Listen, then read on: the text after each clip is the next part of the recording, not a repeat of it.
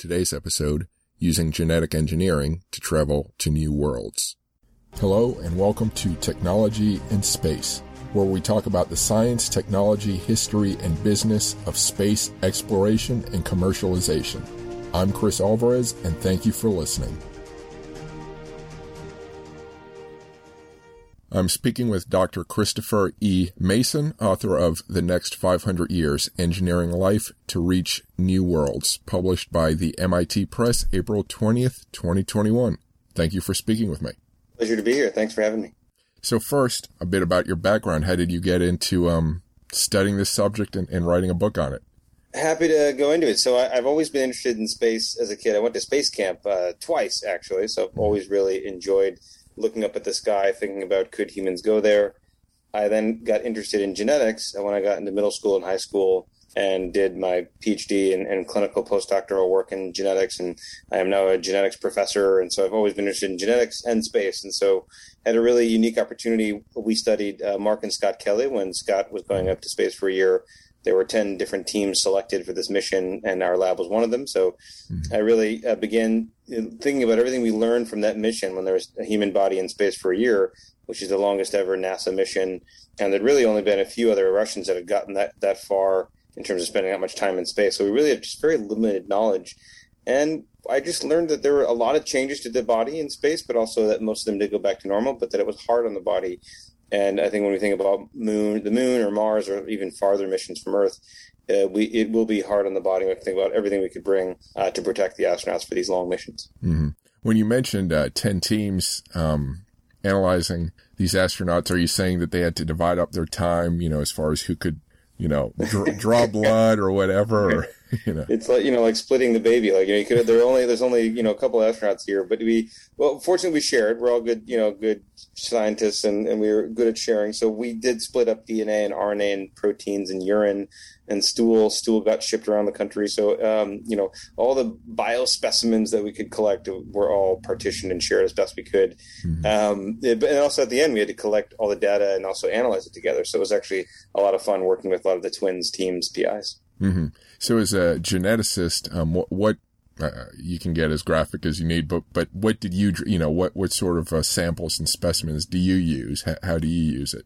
Yep. As a geneticist, though, I mean, anything that has DNA or RNA or is related to DNA and RNA is what we looked at. So we we focused a lot uh, for this for that first study on the genetic changes and also the RNA changes or what genes become activated. Mm-hmm. So, of course, as everyone's listening, they think about the DNA in their cells, which is the molecular recipe for the cells and how they function. The RNA is when they're active, is when you can actually see those genes in motion and performing their function. So, we looked a lot at DNA, the RNA. We also looked at DNA and RNA, not just in cells, like in T cells or B cells or those immune cells in your body, mm-hmm. but also in urine. We looked in, in the blood to see when you have fragments of DNA that are floating in the bloodstream. We can use that as a way to actually characterize what's happening inside the body. Mm-hmm. And and this is actually something that's done routinely now for cancer care. Is that if you can't get a piece of the tumor, you can often see if there's fragments of mutated these bits of DNA from the tumor in the blood. So you can just draw a blood sample to check on the status of a tumor.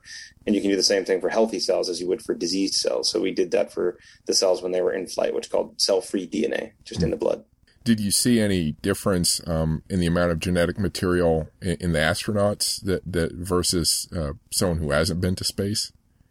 we saw some really surprising things actually. So, you know, among the things we saw, a lot of genes were activated. We saw basically genes for DNA repair and immune function and T cell activation. We could see his body actually responding to the radiation, and that even mm-hmm. persisted after flight. And then some other things we saw in terms of we saw about the same amount of DNA, but sort of the types of DNA that we saw spiking up in the blood did change. And one in particular is called mitochondrial DNA, which most people think of mitochondria. That's actually in the powerhouse of your cells. It's what gives your cells energy. But we saw a whole bunch of them once you got into space were ejected uh, into the bloodstream. And this is something that is really surprising because you don't normally see it unless you're fighting an infection uh, or really have general bodily stress. But we could see it in space. Also, we observed this this phenotype or this incidence of mitochondrial DNA in the blood. Hmm. So, talking about the book, then, um, at what point in your research did you decide you wanted to write a book like this? Because it's described as part philosophy, science, um, genetics, it's you know, et cetera. Techn- yeah, techno biotechnology in there. It's a it's a mix. I actually the the sketch of the book uh, started as many things do at a bar with a pen and a napkin, and started writing ideas of of what what what I hope actually it's more of a treatise of hope than it is anything else. It's what I really mm. uh, hope will occur for humanity, for scientists, for astronauts, that we will not just be tethered to one planet, but that we'll get to others. Not because I want to leave Earth, because I think Earth is fabulous, but it is just that we have a risk here. If anything goes wrong here, or if we screw it up, uh, that that's it, right? So I, I really want uh, humans to you know exist in the long term. I'm a humanist. I think that humans are you know we have got some problems, but a writ large good. Uh, some people don't want humans to live. I actually got emails when the book came out from some people who said, "Why do you want humans to live? They should just let us all die, and we're a cancer on the universe."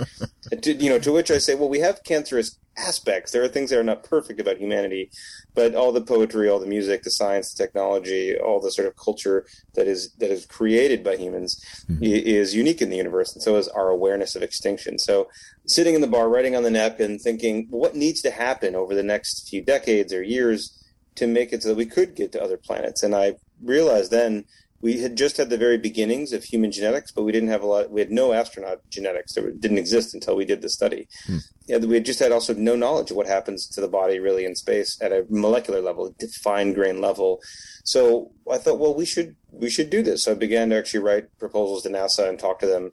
And then when the solicitation came out, we already had the whole grant written, so it was easy to submit. Mm-hmm. And now we're doing this not just with NASA, but also with SpaceX astronauts doing it. We did it with 59 other NASA astronauts last year, and so we're really expanding out to understand what happens to the body just when you're in space. That was kind of the first 10 years. I want to just better understand genetics and better understand humans in extreme environments. Mm-hmm. Now, the next nine phases over the next 490 years uh, goes through everything, you know, because that would take a while to go through everything. That's why I wrote a book about it, I guess. But is it is basically improved understanding of ways to edit the genome mm-hmm. and then to put them into places that are farther and farther from Earth. So that it involves eventually uh, modifying or reconstructing different genetic circuits that would enable us to survive, including potentially in the human genome.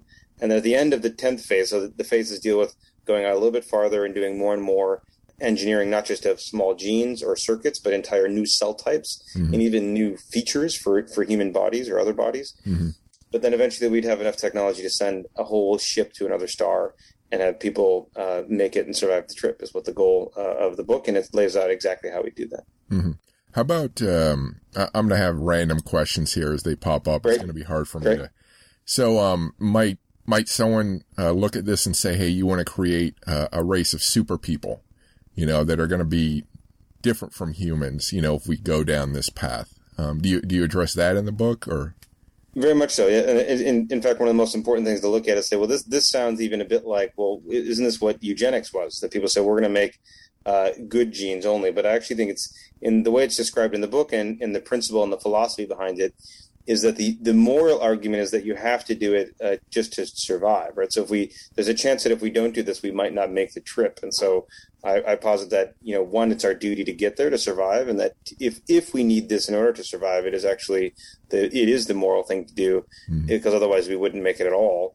Uh, but but also I discriminate between what is what eugenics did is it tried to actually remove genes and also it, it took away liberties and it took away the ability for you to do things. It had forced sterilization. It had obviously it put people into very specific categories uh, because they believed that your genes were your destiny. I actually in the book describe the technologies that flip it completely on its head. Is that the gene editing and gene modification technologies mean you are no longer subservient to the genetic lottery you were given at birth. You actually can slightly tweak, modify, remove diseases if they're there, as is just published three days ago, actually, a New England Journal of Medicine in vivo editing CRISPR therapy, where we've taken someone who had a disease and used CRISPR to get rid of it in the person. Hmm. Uh, so, and there's actually hundreds of clinical trials already doing this. I talk about in the book. And so, this idea that it, it is still uh, fantasy or it's, it's to be coming is fallacious. It's already here. We're already doing large scale clinical trials to remove disease. And it's just a logical next step to say, could you then remove limitations that you'd have the ability to live in a lower gravity versus, versus Earth gravity environment, or remove disease genes, or enable to survive in lower oxygen. Uh, I'd frame it as the way to expand liberties rather than to remove them, which, if it's done correctly, would do so. It has to be done equitably as well. Most healthcare that's deployed that's cutting edge mm. is certainly not been deployed equitably throughout history, but it mm. potentially could be if we do it right. What about um, using genetic engineering, for lack of a better word, uh, brain and emotions, thinking, cognitive abilities, and emotions, and you know, because it could, you know, going into space, people often bring up isolation will drive people crazy. Do you address it? It is one of the, there's five key hazards that NASA's highlighted, and that is one of them: the isolation. You know, there's several the the radiation, the uh, lack of gravity or re- changes in gravity, the isolation, the distance from Earth. You know, all, all these things are hazards, and that isolation is a big one. You will be if if you've ever had you know a roommate that you didn't like, uh, it would be like that, but a lot worse. You know, so it, it is uh, hard, but you know the people that are selected for the astronaut program are extremely uh, you know, flexible, dynamic, uh, accommodating, collaborative, and, and really try to work with people. And if everyone's like that, in theory, it's a lower risk, but it is still a big risk for sure. Mm-hmm. And and you know, if you wanted to engineer the people to be the most, I don't know, docile or collaborative or friendly, we don't have any ways that we know of to do that quite yet for humans. Mm-hmm. But what's really interesting is I describe a part in the book of what was done for silver foxes. This was done in a, a Russian genetics experiment started in the 1930s and 40s. Mm-hmm. Is they continually bred only those most docile foxes and then didn't let and let the other ones die, who were the most aggressive ones. Mm-hmm. And basically, over about 40 years, created dogs from foxes actually in Russia. It's an extraordinary experiment. You can Google later, look it up online. It's in the book as well. Mm-hmm. And it shows that if you use, you know, really selective trait enrichment, you can get a really kind of a different species in just a matter of decades, at least for silver foxes. Uh, even small things like their eyes would look at you the way a dog's look at you. They track your eye when you look at a dog and they look at you, they'll track your eyes. Whereas foxes generally don't care. They'll look at you briefly and look away. They're not actually tracking you and as emotive, and their tails don't wag when they see you, but but dogs do. And so all these traits uh, could be were engineered effectively in about four decades. I'm speaking with Dr. Christopher Mason, author of The Next 500 Years. You can find more information about his work at masonlab.net. If you like this episode so far, please like it and consider subscribing. All of my links can be heard at the end of this episode. Now back to the podcast. Now, is this sort of a what, this sort of breeding program? Is that a subset of genetic engineering? Does it fall under? You know, yeah, I'd, I'd say it's really the oldest form of genetic engineering. It's the one we've been doing for ten thousand years with crops. So, for example, corn. Do you think, oh, I'm going to go grab some corn? Corn, as we know it today, did not exist really. You know, fifteen thousand years ago, it was a small weed that had a few kernels and so, what we've done with plants and what we've done with a lot of animals is just to continue to breed the ones that we like. Mm-hmm. Uh, and so, I'd say th- this is just a, a, faster version of that. Mm-hmm. So, just looking as you mentioned, the book has chapters that jump or look at maybe. I noticed mostly it was fifty-year blocks and then a couple a hundred year. Yep. yep. Um, it gets a bit more vague as you get to the, the, hundreds of years in the future, of course, not surprisingly. Yeah, yeah. Mm-hmm. Hey, but that's fine. You know, a plan is a plan, however long mm-hmm, out you, mm-hmm. you, look at it. Um, how did yep. you, you know, how, how, do you look at the state of science and how it's done? D- did you do that to try to extrapolate where we might be? Absolutely. So everything in the book is is anchored in science. Not a single thing is really remotely science fiction because I just take something that works today, a technology or an experiment or a tool that we use either in my lab or other labs that we know is is is happening, is is working, is being done in clinical trials, and think, well, what if this was just a little bit better, or what if this was combined with other tools? Uh, you know, there are some parts that get a bit fanciful, like you know, think about could you get a chloroplast inside of a human cell, so you could be like a green human or a chlorohuman, I was calling it. Hmm. Uh, that is the one that's a bit more farcical because it would be really difficult. But but I again, I give examples of uh, animals that we know can eat plants and then have the photosynthesis still function for a little while. Hmm. So everything that is a even a kooky idea has some anchoring of has this been seen in nature before? Is there something that's like it? And the answer is yes to every one of those those features. Mm-hmm. So, do you go much into sort of the business and, and legal aspects of, of getting this done? Yes, in terms of like well, the commercial companies doing it, or or right, uh, like right. yeah. So, we describe a bit of what SpaceX and Blue Origin are doing. It's focused mostly on the NASA missions. So the, the I've worked with NASA more than any other agency. Mm-hmm but we've done a lot more recently, just in the past you know six months, with some of the other commercial spaceflight providers, and we know that they will probably within a matter of five years maybe fly as many or maybe more astronauts than what NASA has done or Roscosmos, the Russian space agency. So, I mean, because they're planning multiple trips per year, four, sometimes maybe eight astronauts going up. Uh, and to be an astronaut, in theory, you have to go above 100 kilometers above the Earth, which is you know, some of the Blue Origin flights will just be for three minutes you're up there and you come back down. So it's almost more like a, a big roller coaster, but you'll technically be an astronaut. So uh, there's a lot of those being planned. And the economics of it's harder. Like I think right now there hasn't been a, a killer app, if you will, where something is shown that the space economy is really ready to explode and say everyone should be able to go to space. Mm-hmm. You know, there is a dream of having more of a access to space and this democratization of spaceflight, but that's I think still a ways off. But I, I touch on that briefly as well. Does um, genetic engineering for space does it um, are there a lot of re- current real world applications that would um, that would allow it to be developed sort of simultaneously, you know, use in space as well? Yeah, actually, some of them are one of my favorite things uh, describe at length in the book is this idea not just of genome editing, which I think a lot of people have heard about and heard about CRISPR and, and even CRISPR babies. There was you know, babies that have been embryos that have been CRISPRed and modified and, and born in China. Hmm.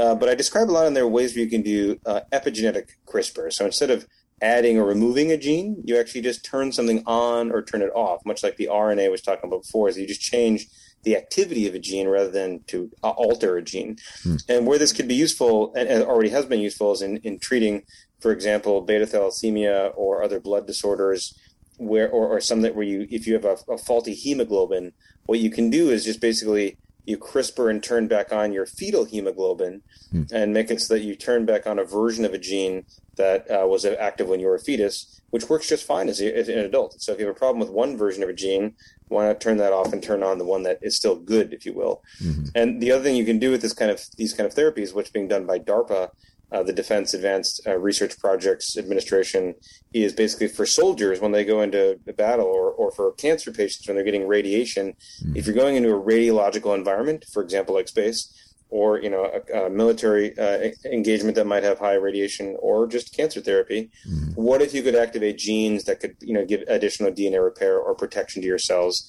just for a little while mm-hmm. and then take them back down later and so this is already being worked on by several groups with darpa and we're working on this with for cancer cells in my lab so uh, this is you know, it, it, just it gives you this idea of making your genes like a light switch and just having this plasticity of function mm. as you need it as a way to get safety for cancer patients, um, soldiers, or astronauts, basically. Yeah. Mm-hmm. When you mention China, I, I think of um, sort of uh, lower lower. Uh, I don't want to say lower, lower moral barriers, but it seems like a country like China is more willing to do things and experiment in ways that will advance science, but morally people might be opposed to it, you know, especially if there's not democratic consensus. Um, what are your thoughts on that? I think I've seen, we've seen at least uh, from the evidence that this has happened, is that they've done, they did embryo editing of human embryos before anybody else did. And they've often, you know, for example, some of the CAR T therapies, these are chimeric antigen receptor T cell therapies where you engineer T cells and put them back into the patient. Hmm. China has far has more trials than anywhere else in the world in terms of these really novel immunotherapies for cancer. And so it, it does seem like they're jumping ahead, at least in terms of the types and the numbers of therapies. Uh, but I'd say my interactions with the clinical staff there at hospitals has been their scientists and clinicians, you know, just like we are in the U.S., their primary goal is to save the life of their patient, and so they um, they they jump in with the same instincts and the same goals and and it seems like sometimes they're jumping in a little bit earlier than the I'd say the global consensus. Uh, but it hasn't been true for, for every therapeutic avenue, but but in some cases for sure, like the human embryos. Mm-hmm.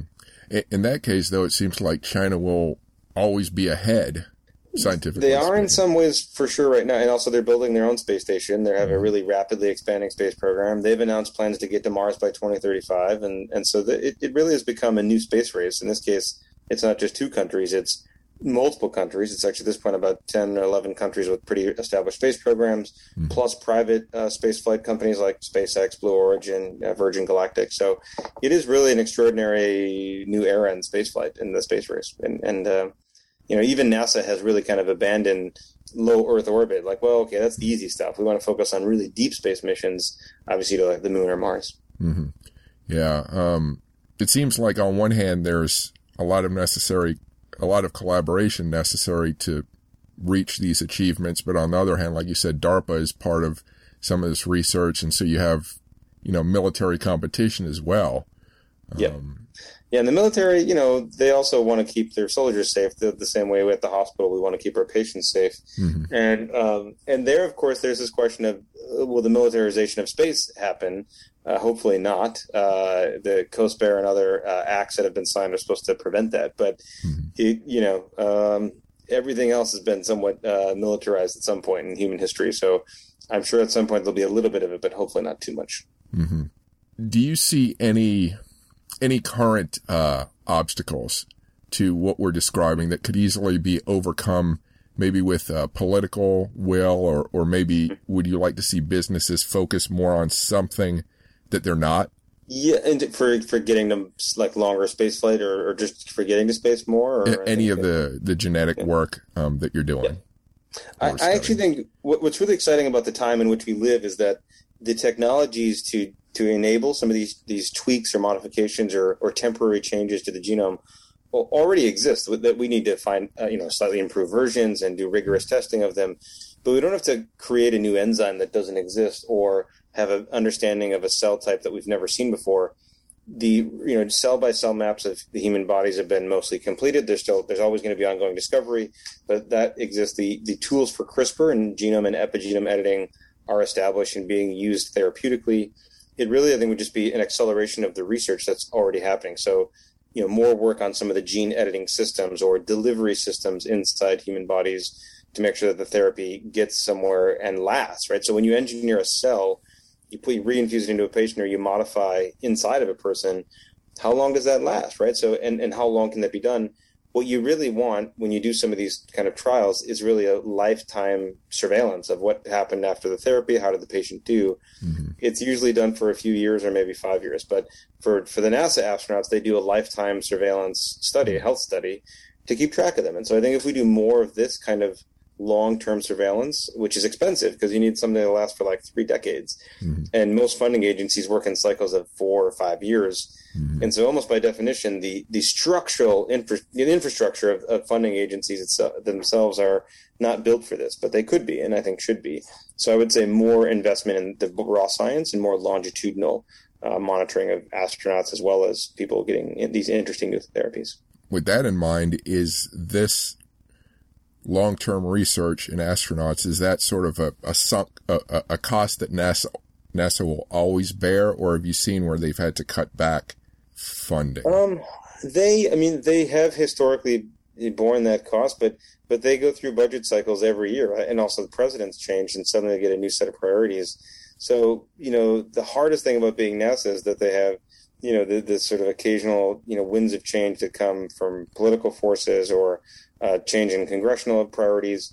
But the best thing about it is that you know there's really nowhere else you can have that you know decades of research and the and the people there who know what they're doing to lead these missions. So it, it's um you know, it would be great if there was a new kind of space funding act. Like we promise, we'll keep it the same for at least thirty years or something. Um, mm-hmm. You know, it's not just a human research program; it's all the satellites, it's the other missions, the ones to Mars and, and Jupiter. Uh, you know, satellites, uh, small spacecraft, they all have to go through the same budgetary kind of uh, fear almost every year. Now I'm going to ask some questions that I'm trying not to make them science fictiony, um, but sure, sure. Uh, well, but sometimes uh, they might be there. so one, are, you're probably familiar with the, uh, the concept of, of sending embryos or cells out into space and letting them grow. You know, instead of uh, you know, with the idea humans just whatever we do, they're not going to be able to make it. Um, but if we just send out, like I say, cells, you know, that are nurtured by robots. yes, yeah, yeah, and there's even been some books and movies about this. So could we just? I, I described that a little bit in the book of as an option, right? So the, the big question is how do we get to another planet? Uh, and actually, to take a step back, the two most exciting things in the book I describe are the fact that our knowledge of genetics has ratcheted extraordinarily fast and, and, and, and deep, and our knowledge of exoplanets is also at the same pace, really suddenly given us not just tens or hundreds, but thousands of exoplanets and several hundred of them look to be habitable. So I call these the the twin engines of discovery of the past few decades that make it so we have sort of the molecular basis of biology that we could actually maybe get to these planets, mm-hmm. and then also we know the planets themselves that we could actually go towards. Whereas if you go back 25 years ago, we had no human genome, limited understanding of a lot of the biology, and let alone what would happen in space. Mm-hmm. And we had zero exoplanets. Or the first one was in 1992, right? But it was barely discovered. Mm-hmm. Uh, so now, I mean, it's really a, a, a, sea change in terms of the, the, the, mental world we live in, and frankly, what we can see when we look in the sky. Mm-hmm. So what that means, though, is uh, there's a range of options to get there. Either you send a generation ship, or multiple people, multiple generations live and die on the same spacecraft towards a star, or you get a bunch of good robots, freeze a bunch of embryos, send them there, and then once they get there, hopefully it works out. They raise them, mm. uh, or we get propulsion that's even faster. And it, it, kind of I go through other methods in the book, but you know I don't assume any gigantic changes in propulsion technology mm-hmm. just for the sake of again the whole book is anchored in science. So mm-hmm. if I said we're going to get antimatter drives or fusion drives, you know maybe we will, and that'd be cool. But I just we don't have them today, so I built everything on what do we know is possible today? And went from there basically. Mm-hmm. so it's, it's possible. We have the ai is not that good yet and the robots are that good. But freezing embryos is routine at this point and that, that's certainly no problem. Mm-hmm. the second one uh, do you think engineered humans you know hundreds of years in the future will look drastically different or could look de- drastically different I think uh, eventually they will. I don't know if it'd be hundreds of years, but it might take thousands of years or even tens of thousands of years. But but we know the answer is yes. If you look at the difference between say Neanderthals or other sort of hominids, they all look a little slightly different. They don't look dramatically different, but they will invariably look different. And if you put a series of thousands of humans on a different planet with a different gravity, different ecosystems, different selection pressures of evolution. Mm-hmm. It's just a matter of, of, when, not if, we start to look different and sound different and maybe even metabolize differently. And so I think this is something to be expected and actually planned for. Mm-hmm. Uh, what I like to call sort of interplanetary uh, evolutionary lessons, where you can sequence a piece of DNA on some interesting microbe you find, for example, on Mars and send the data back to Earth where we have a lot more resources and then study it here in depth. And so this this is kind of like point to point biology or point to point evolutionary exploration would inevitably happen for, for microbes as well as for the human bodies. So a bit of a so a moral question here.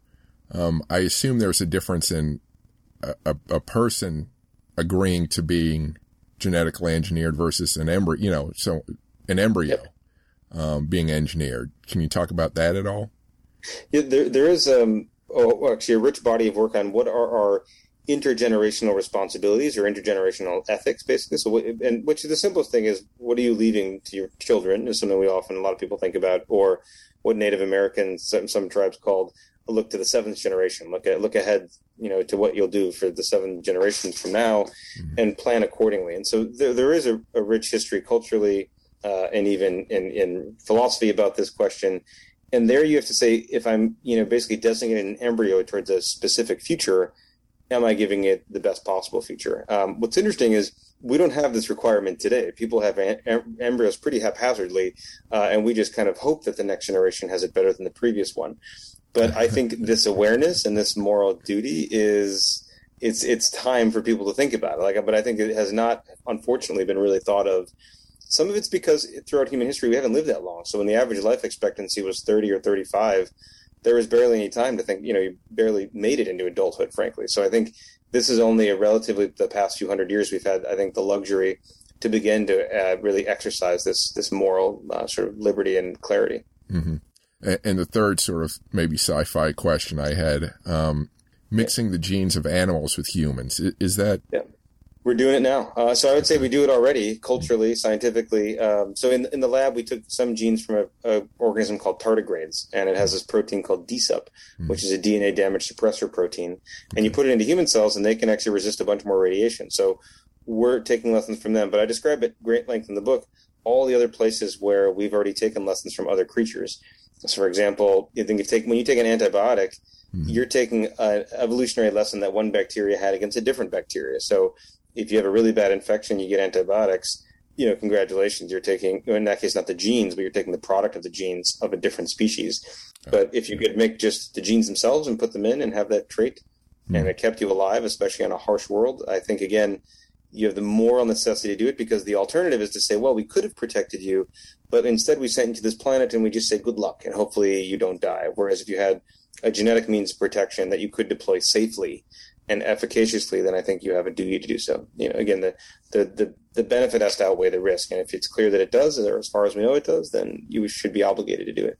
Is there any, um, combination or, or, or mixing of, of research in genetic engineering and, and cybernetics? I don't know if that's the best term to use, but yeah, uh, there, there is there. I mean, historically, these are these are different disciplines where what's happening, say, with a, um, AI programming or different development of of artificial limbs has been separated. But there are cases where things like optogenetics, where you can actually control, you can see what neurons are activated inside of mice and even control that uh, with photons, or starting to blend some of what you'd normally consider physics work and, and engineering into biological systems. There's a lot of these bioengineering, uh, essentially tools and, and, techniques are now being deployed, but but they have not been deployed that much in, in astronauts, and I don't know if they will soon, but they you know someday potentially because I think the overarching goal is how do we keep everyone safe? How do we keep them alive and, and keep them more more functional when they're in flight? So we currently do it with pharmacology and physical protection, but we could do it eventually with biological protection or mechanical protection as well. Hmm. I'm speaking with Dr. Christopher Mason, author of The Next 500 Years. You can find more information about his work at masonlab.net. If you like this episode so far, please like it and consider subscribing. All of my links can be heard at the end of this episode. Now back to the podcast. So, how did you do the research for this book? Is it based on your experience and, and readings, or, or what else did you put into this? It's mostly a lot of the first part is just about my own experience in doing some of these studies, and a lot of it's about what we do in the lab. So, how do we modify cells? Uh, but I really also wanted the book to be what is everything I know as a geneticist. That if someone doesn't know any genetics, could they pick up this book and then learn some of the, the language and the tools and even the terminology to say, okay, well, how is it that we can build a cell or modify a species or monitor astronauts when they go to Mars? What would we use? How would we do it? What are the what are the technologies that enable this? And so I really wanted everyone to see these twin engines of discovery and the genetic technologies and also the exoplanets. And then by the end of the book, there's a list that's kind of a, a wish list of here's the planets that we think we could get to and survive because the gravity would be about right and they might even have liquid water we just have to get there. And so it, it was really fun to write because it, it, it's all possible. Whereas a couple decades ago, it'd be total science fiction. Mm-hmm. Did you um, stumble across anything that, that surprised you as you were writing this? I, the thing that actually surprised me the most was I got a when I finished the last chapter. It's kind of about how the universe might end and what's projected to be either you know the great freeze or the big rip or different ways that the entropy might change at the end of the universe. Mm-hmm. And in looking ahead, the the sun is expected to last about 4.7 billion years before it actually engorges into a red giant and, and eats up you know Venus and Earth and Mercury and probably Mars and you know chars everything to a cinder. That's another reason that eventually we do have to go somewhere because we just can't stay here forever. If you, you know, I think all moral questions are crystal clear in the lens of five billion years. You say, okay, well, if we're still here and we, if we're still arguing about it, it's, it's moot. You're just going to be burned to a crisp. So uh, you have to, you know, argue somewhere else to to survive and have your argument keep going. But what, what I got so a bit sad about and surprised is that I had always thought we had like oh about five billion years. That's a long time, right? We've got plenty of time, and hopefully we don't get hit by an asteroid, but we should have some time. But actually, the luminescent projection for the sun is that in about a billion years it'll get so hot it'll start to boil the oceans. And so, yeah. I actually really went from imagining sort of the human species could survive another five billion years to really it's only probably going to be about a billion before the Earth is pretty uninhabitable and I was sad because it, you know, I went downstairs and told my wife. I said, oh, "I thought just I thought we had one more time," and she said, "Well, it's still a billion years, still a long time." And I said, "Well, but it was a lot less than I thought we had." So I was surprised to know that by current solar projections, uh, we had less time than I thought. Hmm. What? So looking at at a 500 year time frame, um, it, it sounds like a long time, but then I guess if you really focus on it, it seems like it's not a lot of time to get certain things done. Um, did you did you have any insights as far as looking at things in this time frame? Did you have sort of any insights about how how we do scientific research, how we approach approach it in any way? I think we. I mean, one of the things that's really different today versus previous, I think, you know, epochs of science, mm-hmm. is that everything is moves a lot faster and people share a lot more, which I think is is unique. And then also, the knowledge is is continuing to accrete, whereas before, when Thomas Edison died, or or you know um, when, when Isaac Newton died, a lot of the knowledge died with them. So whatever they could write and propagate was still around, but there was deep insight and understanding that was lost. Whereas now a lot of it, you know, is being is being preserved and recorded, and I think transmitted much more efficiently and consistently. So I think the the pace of exploration and discovery has gotten better. I, I, think you know we you know just as a species are now at a much better place to actually uh, d- discover things and actually then and then deploy them, and, and even you know just uh, including going to other planets. So I, I think it really is the, the, sharing and the preservation of knowledge is, is better and faster than ever before. And you know if you compare it, so 500 years it seems like a long time, but it's actually pretty short. I think what's interesting is if you look, read you know works of Shakespeare or the, the, Iliad or the Odyssey, a lot of the same human drives and human traits and jealousy and anger and, and hope and dream and aspiration. Nothing of that, like nothing about humans has really changed in thousands of years, but technologically in a few hundred years, you know, we've gone from a scant understanding of the universe or cells to uh, completely re-engineering uh, cells that we can send to planets that we didn't know existed, you know, potentially at all 20 years ago. So mm-hmm. it's really night and day in that sense. But we're still humans. I think uh, we still have a lot of these same drives that uh, sometimes get us into trouble. Can you go into a little more detail on how you divided up your your different phases going into the future? Um, I, I, forget the chapter names. Um, yes, uh, I could even I even uh, have a I have a copy right here. I suppose I'll, I'll jump in. So um, I might do this. Uh, so the phases were described really in terms of what happened in the last 10 years of what did the explosion of genetic technologies teach us mm-hmm. and i called it kind of the the first genetic astronauts and then what's the landscape today of genomics mm-hmm.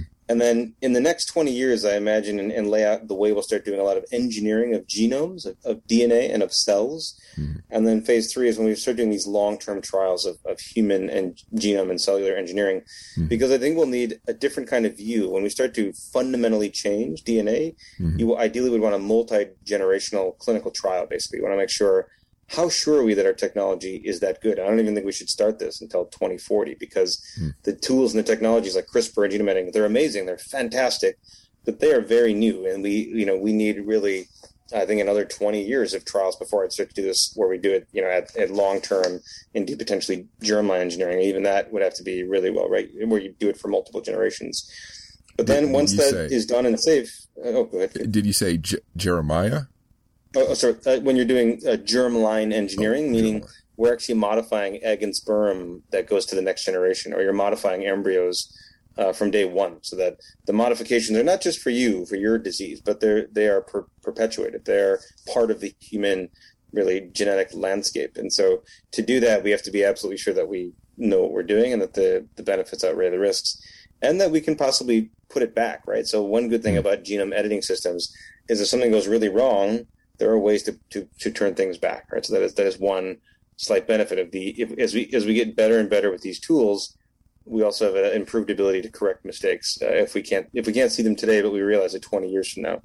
Uh, in theory, we could correct it. Um, so I described the technology for that in the long-term trials of human and cellular engineering. Okay. Then to, uh, to phase four is just preparing humans for space and then also like how do we look what planets are we starting to look at thinking about the mars missions and how we start to live on mars? Mm-hmm. and then once we get to the year 2150 we start uh, doing synthetic biology for new homes. I talk about ways we could potentially survive on harsh worlds that we couldn't do today. So i, I really talk about in phase five and six really the limits of life. Like what are the extremophiles that can survive you know, in nuclear reactor power plant cooling waters or uh, places that can survive near lava or in the coldest of oceans or in the hottest or the most radiation rich or you know saltiest of places on earth mm-hmm. and use that as basically a genetic tapestry of basically this evolutionary toolbox that we can say well how did this creature survive in this strange location on earth or on titan mm-hmm. could we then use that to help us survive somewhere else it's kind of what i described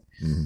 And then once we've understood all of those genetic components and found more worlds I describe um, in phase seven by 2250 is that we then start testing these generation ships and start to actually maybe head to land on Titan and maybe get there, which is far away, but possible by then. Mm-hmm. And the goal would be that we start to, you know, settle places that might start to look uh, like Earth in our solar system, or try and get Mars to be a bit more habitable by then. Mm-hmm. And then on, by phase nine, by the end of 2500, is that we to have a generation ship that we could launch towards a second star that we could uh, hopefully survive in.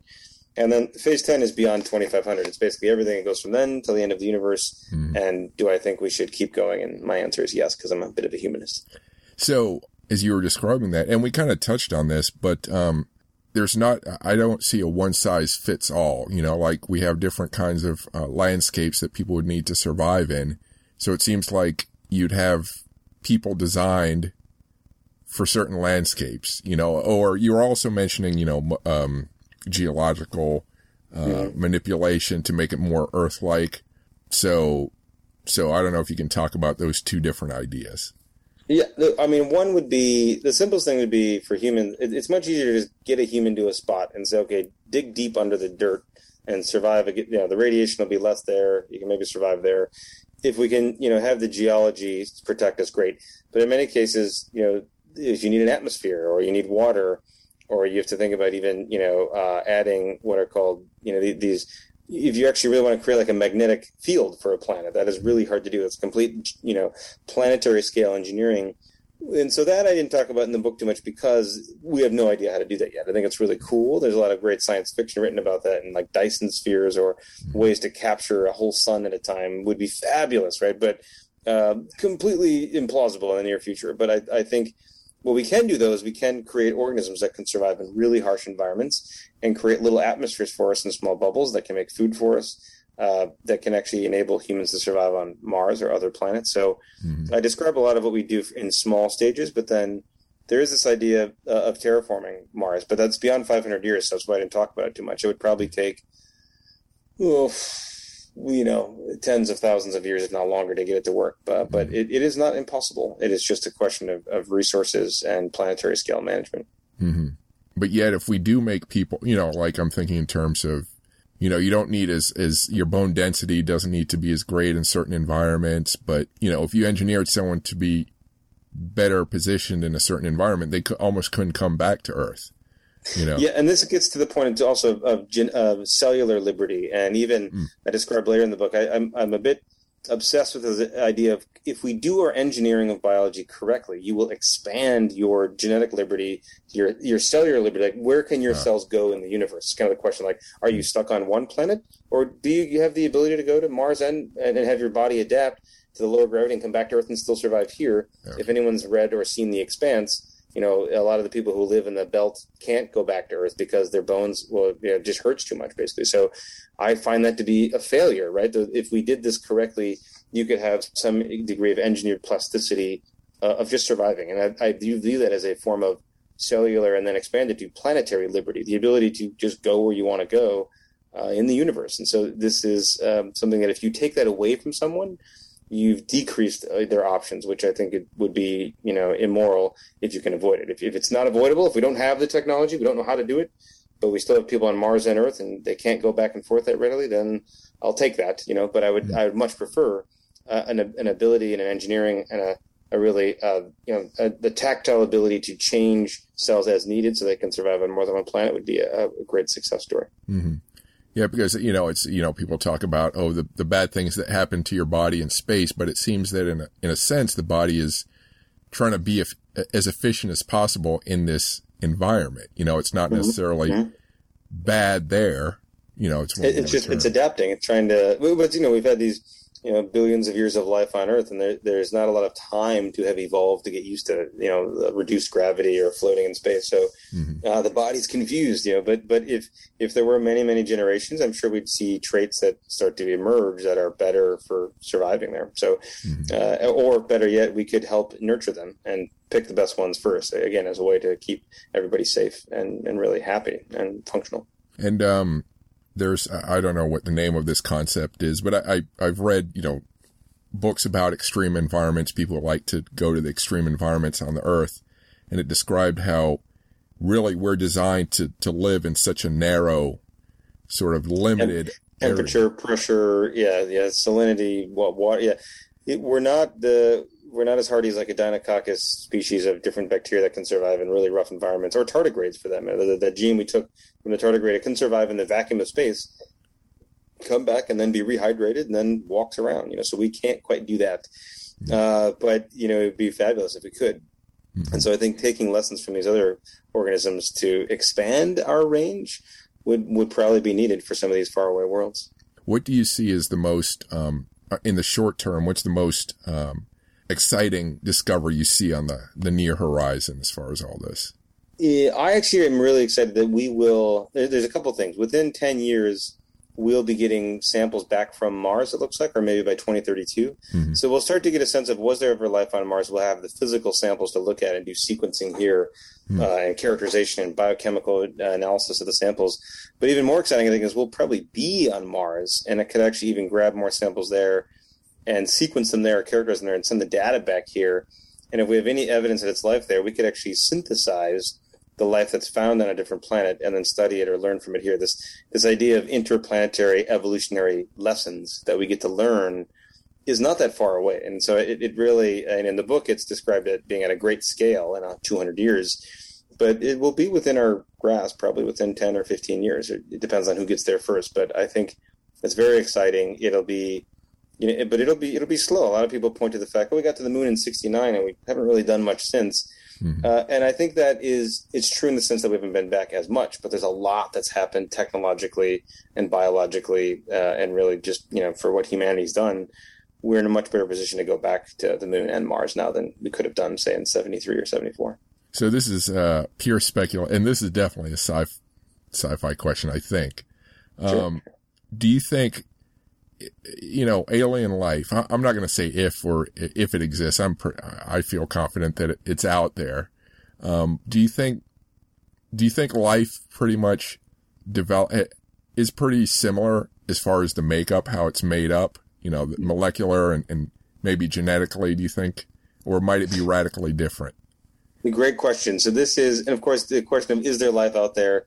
Uh, actually, a lot of people in the astrobiology field usually say a version of yes. They're like, well, probably some bacteria somewhere out right. there. Yeah. Is there intelligent life? Is it complicated? Did it survive its own self annihilation? All those questions. But you know, the Drake equation is very famous for this. Or Sarah Seager published an updated equation called the Seager equation, which is looking at biosignatures in the atmospheres. You know, this is an, an age old question. It really is old as humans looking up at the stars, right? So there, there very likely could be some ability for life of a very minute, minute form to exist somewhere. Mm-hmm. And if it did, though, I think, you know, if I had to guess, and of course this is a guess, I think it would be, you know, related in the sense that it has to propagate information faithfully to the next cell or the next generation. But I think the mechanisms for it could be totally different. Instead of four bases of the genetic code, it could be six, it could be eight, mm. uh, it could be other variations. Because we've done this in the lab. We know that it's possible to have tweaks of the DNA or tweaks of information carrying molecules. And it, this is true across the whole central dogma of biology. So th- think, for example, you know, DNA, RNA, protein. We often think of it as the kind of the central anchors of where biology goes and lives and acts. Mm-hmm. DNA transposons can copy themselves, and, and, and that happens there's ribozymes that can actually make copies of themselves, and even prions. You think about like mad cow disease; it's like a protein transmutating and, and transforming another protein to be a copy. So mm. in our in our own planet, we've already seen things beyond DNA that can actually copy information and transmit it. And so, are there other life forms that do it differently? I, I would be surprised if they didn't actually, because there's so many ways information can be propagated with molecules that we've seen on Earth. I can imagine if um, you know, let's say bacteria is found on Mars or, or just wherever, you know, I can just imagine the, the concerns with any sort of synthesis or copying or, or even genetic engineering, you know, even the idea of combining it with, with a worm, you know, something as simple as that. I could imagine that the, the protests and the concerns just being extreme. Yep. Yeah, I think people would be well only only if it is if, if, there's a way to say this is the only way to keep you alive on this planet. You either die or you get this modification. I think then people say, well, okay, I guess you should get it. But but people really have the sense of, of a purity of nature um, and the sanctity of it. I actually argue that this is one of those rare examples where you may have to engineer biology to save biology mm. because it doesn't it's not built to live anywhere else. And so again the alternatives are you send a bunch of people there and say good luck and hopefully you just eventually evolve to survive there. Or if we do have some of these modern tools that keep people safe and actually enable them to live uh, you know without disease we should deploy them i think. And so this is um, and arguably it's our ethical duty and medical duty if we know we can do it you know safely. Mm-hmm are there pers- uh, yourself, do you see any, anything in genetic engineering or genetic studies that maybe is a line that we shouldn't cross? And, and we've already talked about eugenics. I'm not talking about, you know, that, but is there anything within science that maybe people don't know about that's, that's dangerous? Well, yeah, one of the big things that uh, you know, there's a few things. There's there's two things, and they're kind of related concepts that are really big questions that we you know kind of lines that we haven't really crossed not too much, but are starting to. So one of them is there's gene drives, or these ways you can have self-propagating genetic elements into ecosystems. So imagine, for example, if mosquitoes, if you wanted to kill off all the mosquitoes, you can create this genetic element that goes to all the mosquitoes and keeps getting passed on, and eventually you can make them all infertile, hmm. uh, or or essentially wipe them out. So this concept of species elimination, uh, which, which technically probably wouldn't necessarily work uh, all the time, but is an interesting idea that's being tried now. This idea of ecosystem engineering, uh, and even of reviving extinct animals like the woolly mammoth or the you know passenger pigeon. These are projects that are ongoing. We're actually helping with this project. It's called Revive and Restore, where mm-hmm. you actually their, their goal, they're conservation biologists. They say, well, can we use the tools of biology to save species. For example, the black-footed ferret was just recently cloned, and to add more members of the species because there's not that many left, right? So this is one of these cases where can we save a species that's close to extinction, and can we bring something back that's already experienced extinction, like the woolly mammoth, which is being tried right now? And this these are really uncharted waters. We're basically saying we want to undo a murder at a species wide level that we caused, and and so you say, well, can, you know, if in life you murdered someone on accident, would wouldn't you love the ability to undo what you did that you thought was wrong? Uh, of course, the answer is kind of like, well, sure, I'd love to undo murder that was unjust. But uh, what happens when you bring a woolly mammoth back that's been extinct for thousands and thousands of years? It might not, you know, fit as well in the new ecosystem. So we are at this unprecedented era where we are engineering species and ecosystems and de-extinctifying species, uh, which I talk a bit about in the book and we have to do it carefully. So I, think it's it's something that's just beginning to be crossed, but uh, here too is arguably our moral duty since we caused the problem in the first place. Do you think schools, um, even as as young as elementary school, do we need technology ethics classes? Do you think enough is being done to teach people about these things? Yeah, I think the the ethics classes and even just understanding how different you know religions uh, you know, even view some of these questions. for example, if you're living on Mars, which way do you pray to Mecca might be above you instead of somewhere on the planet near you, right? So, uh, not not just thinking about the ethics of it, but even the religious interpretation, the the philosophical interpretation. These are all questions that are they're very human, right? That you have to think that this is that there's a, a, yearning inside humans that is as old as humans, as far as we know, is painting on caves. So we have to address that and kind of, I think, respect that sort of mystery and you know ethical and, and deep moral questioning because it's really central to I think humanity. Mm-hmm. And I forget, I'm I think there's a name for this concept or this idea that um, we just haven't had enough. To, our technology is, is developing so quickly, we haven't had time to develop the the morals to to handle it. You know. Yeah, uh-huh. I think that's true. And there's also not that many ethical systems that have been put together. So there's either the greatest good for the greatest number, or utilitarianism, or there's Immanuel Kant's categorical imperative. Like, well, if you did something and everyone did that, what would that do to the world? Like, kind of these two big themes. The one I propose in the book is a, is a newer version that is what's just called deontogenic, or what is our genetic duty. And I think we have to serve as sort of the stewards and guardians of, of life itself, because as far as we know, no one else knows about extinction. So actually, propose this as a new framework to try and you know go in parallel with the new technology? Is that what is our what what are we preserving in terms of life? It makes us really the guardians of life itself because uh, we're the only ones that can stop extinction. We can also cause extinction but we're the only ones that can stop it. And i think that gives us a new duty that's been heretofore really underappreciated. Mm-hmm. so the question i want to ask is what most excites you about the future? We've talked about a bunch of things that obviously do excite you um, is there anything we haven't mentioned or, or any concepts or ideas or anything that, that you're looking forward to? Hmm.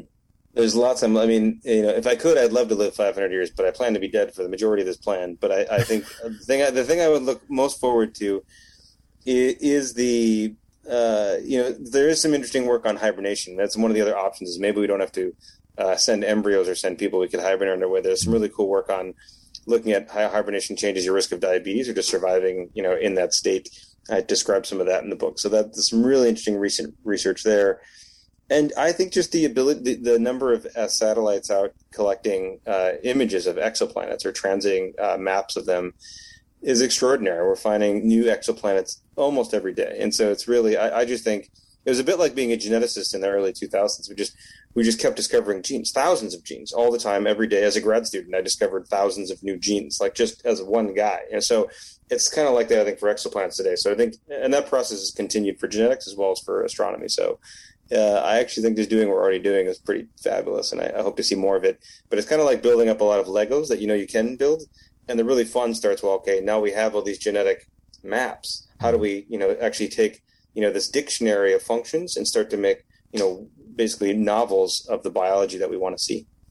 I imagine computing power as it as it yep. gets better and better is just going to make all this move faster. Yeah, it's a big. It's going to be a huge part of it. It already is actually. Yeah, we did. One of the big papers we published a few weeks ago, the whole section of the paper was just about all the large scale compute we did on these really big, uh, high performance computing, supercomputing nodes. Basically, a place called XSEDE. So mm-hmm. uh, it is a key part of science already, and it's just going to continue to be. What are some of the the important nodes, uh, research nodes for for this work? For the computing work? No, for for your well, combined with the genetic uh, work, or actually, I'll just say the genetic work. Where where are the nodes, the main nodes of research? Uh, well, um, what's really exciting, the, the big nodes, you know, the obvious places are the academic medical centers, NASA. You know, there's places though that have expanded that are not just government or academic. Industry sites have really ramped up, SpaceX and Blue Origin uh, but also they're they're partnering with Microsoft, with you know uh, hedge funds. People are supporting the research from all directions. So I think there is a really you know exciting you know academic, government, and industry collaboration that's happening at really an unprecedented scale. And so I think we, we've seen more and more of this with NASA being, you know, collaborative with lots of industry groups. Uh, one big example, something called TRISH, which is a big institute at Baylor College mm. called the Translational Research Institute of Space Health. And it's just all about uh, giving out grants to companies, to academics, to groups to like get technologies into space and get things that are working uh, in flight, so we could think about the astronauts and think about their health. Is there any country um, that's doing a lot in genetics that people might not might be surprised to hear? Like, you know, mm-hmm. hey, they're working on stuff too. Yeah, actually, Estonia, for example, Estonia is doing almost every citizen is going to get their genome sequenced and, and linked to their mm-hmm. medical records. So, mm-hmm. who would have thought Estonia? But Estonia is doing it. But so is the UK, so is the United States, uh, France, Australia. A lot of places are doing these large initiatives where you marry the molecular data, essentially your DNA, your genes, your proteins, with the clinical data. What did, what did you die from? What are you at risk from? What do your clinical records look like? And so, mm-hmm. this gives us a, the greatest capacity to learn about not just precision medicine, but more predictive medicine. What what are you going towards, and could we prevent you from getting sick before you get there? And so it's a really exciting time in medicine too. It seems like uh, privacy issues with medicine at, at some point people are just going to have to abandon it because it's it's almost mm-hmm. better for your health to have your info shared you know, with so it many. Should, I mean, privacy is going to be increasingly hard to keep. Uh, actually, we just published a paper on this uh, two months ago called the cross kingdom impacts of on privacy is that it's not just your DNA that it reveals a lot about you. It's your microbial DNA, your microbes do, your RNA, your proteins, your social media profile. You know, essentially, when you leave a cup of coffee behind and you walk out of a cafe, there is a plethora of information left that your lips put on that cup. And so we just described in this paper everything you could learn about someone. Obviously, like their DNA, their, their ancestry, your risk of diseases uh, where you've likely been earlier that day, or like there's RNA that's present. You can see whether you might have diabetes uh, based on some of your microbiome profiles. So you, you learn about all these different traits just because you left a cup behind. And so I think it's going to get harder, but it's still important to keep as much of it as we can. I'd say. Mm-hmm. And you mentioned immortality. How, you know, or joking about not being immortal, but you know, it seems that there is research to just have that can lead to people living for hundreds of years or more.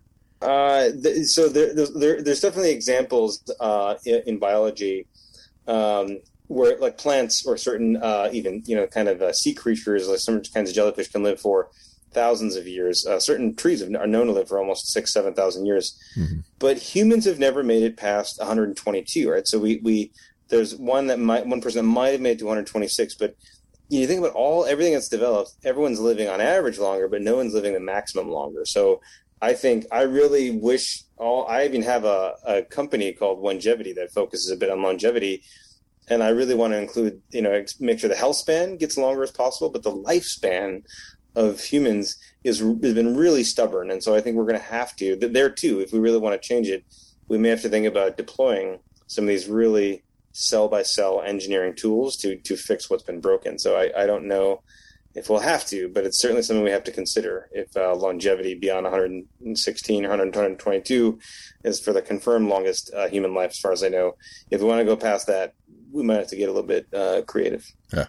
So, um, where can people find you on the web to follow your uh, thoughts? so I'm I'm on Twitter. It's at Mason Lab. It's, it's at Mason underscore lab, and also on Instagram at christopher.e.mason. Also, our lab website is masonlab.net. And also, there's a lot of pages at the Cornell websites and other research we've published on the NASA websites. Of course, you can go to get the book wherever books are sold. I just saw it at Barnes and Noble yesterday, so you can walk in there and grab it. Um, it's also online. And also, I'm happy to email with anyone and uh, stay in touch. Are you going to try to go into space when when more of us get the chance? Yeah, I would love to go to space. I'd happy to do a lot of experiments up there. Yeah. My wife and daughter would like me to wait a little bit just in case something goes awry. But I'm planning to go as soon as it's moderately affordable. I'll, I'll head right up for sure. Yeah. All right. Um, well, that's all the questions I have. Do you have any parting thoughts or words? No, just that I think this is really an extraordinary time, and if you want a roadmap of a lot of fun ahead for the next 500 years, um, grab the next 500 years and head to the beach. Yeah, yeah, and, and the ratings are great on Amazon, so obviously a yep. lot of people are enjoying it. yes, yes. There was I did get one person who gave it three stars, and he just said Mason is far too optimistic. Humans are never going to make it. We're going to kill ourselves. And I was like, well, don't give me a bad review because you're a misanthrope. But I did get one three star review out there that, that, did happen. Yes, the yeah. rest were pretty good though. Yes. Yeah, yeah. Um, all right. Well, uh, thank you very much for speaking with me. Thanks. Pleasure.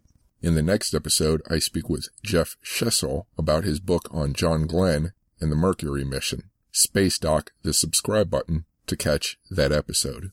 Thank you for listening to Technology and Space. If you want more interviews with space scientists, space historians, and technology experts, or daily space and science book suggestions, check out technologyandspace.com and follow me at Spacewalks Money Talks on Facebook, Instagram, and YouTube, Spacewalks MT on Twitter, and this podcast, Technology and Space. If you want interviews with military historians or daily history book suggestions, check out warscholar.org and follow me at Warscholar on YouTube, Facebook, and Twitter, at Chris Alvarez War Scholar on Instagram, and my podcast, Military History Inside Out. If you want interviews with writers and creative people or daily fiction suggestions including sci-fi, fantasy, horror, film history, gaming, and more, sign up for my newsletter at fullcontactnerd.com and follow me on Chris Alvarez Full Contact Nerd on YouTube, Chris Alvarez FCN on Facebook and Twitter, Chris Alvarez Sci-Fi on Instagram, and my podcast Full Contact Nerd Interviews. Thank you for listening and I hope to see you again soon.